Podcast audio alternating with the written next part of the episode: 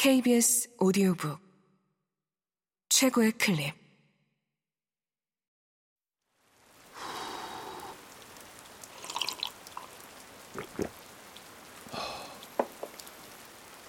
KBS 오디오북. 이모들의 집. 이경란 지음. 성우 김다운 읽음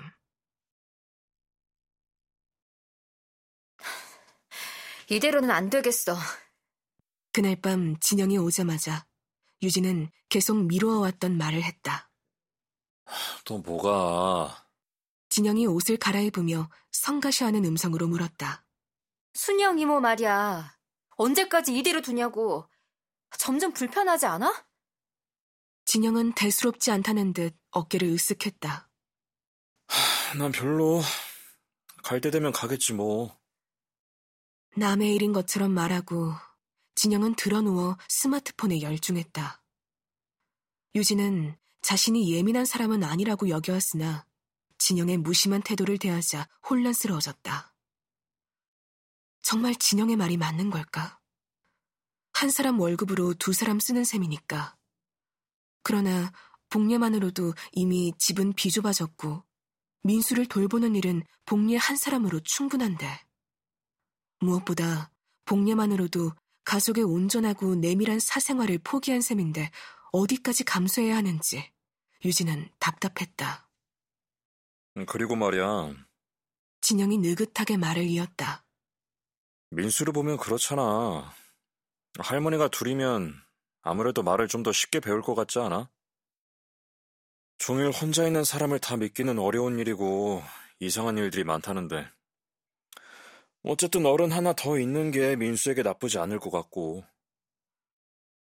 순영이 온 뒤로 진영이 한 말 중에 가장 쓸모있는 말이어서 유진은 조금 놀라웠다. 그런 생각까지는 하지 못했으니까. 그렇다고 해도 이건 아니었다. 유진이 애써 유지하고자 하던 질서는 이런 게 아니었다. 이모들의 방에서 웅얼거리는 소리가 간헐적으로 들려왔다.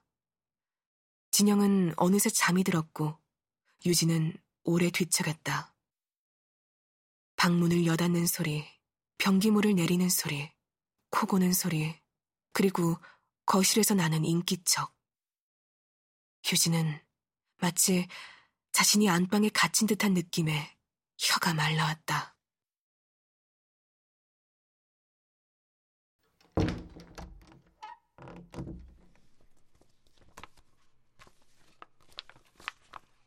유진은 구두를 찾기 위해 신발장을 열었다. 뒷굽을 아직도 갈지 못했다. 오래된 아파트의 신발장은 수납 공간이 넉넉하지 않았고, 유진은 진작 용량을 초과한 신발을 빼곡하게 이중으로 정리해두고 지냈다. 찾는 것은 베이지색 구두였다. 두 번째 칸에 있어야 할 그것은 맨 아래 칸에 눕혀둔 검정 부츠 위에 거꾸로 포개져 있었다. 구두와 선반 사이에 억지로 쑤셔 넣은 듯 찌그러진 진영의 운동화 아래에. 그러고 보니 신발장은 평소보다 무질서해 보였고 신발들의 위치도 조금씩 바뀌어 있었다. 베이지색 구두는 새 것이어서 눈에 잘 띄는 위치에 따로 두었는데 운동화와 함께 빼낸 구두는 코가 납작 눌린 데다 시커멓고 긴 흠집이 나 있었다. 유진은 구두를 둔 채로 뒤돌아봤다. 복리와 순영은 소파에 나란히 앉아 아침 드라마에 빠져 있었다.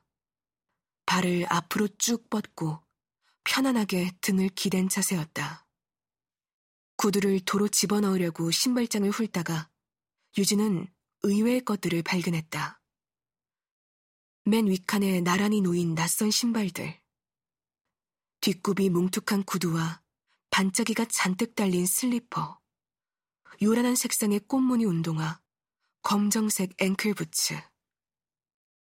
그것들은 이중으로 포개져 있지도 않았고 특별한 존재라도 된다는 듯 여유롭게 공간을 차지하고 있었다.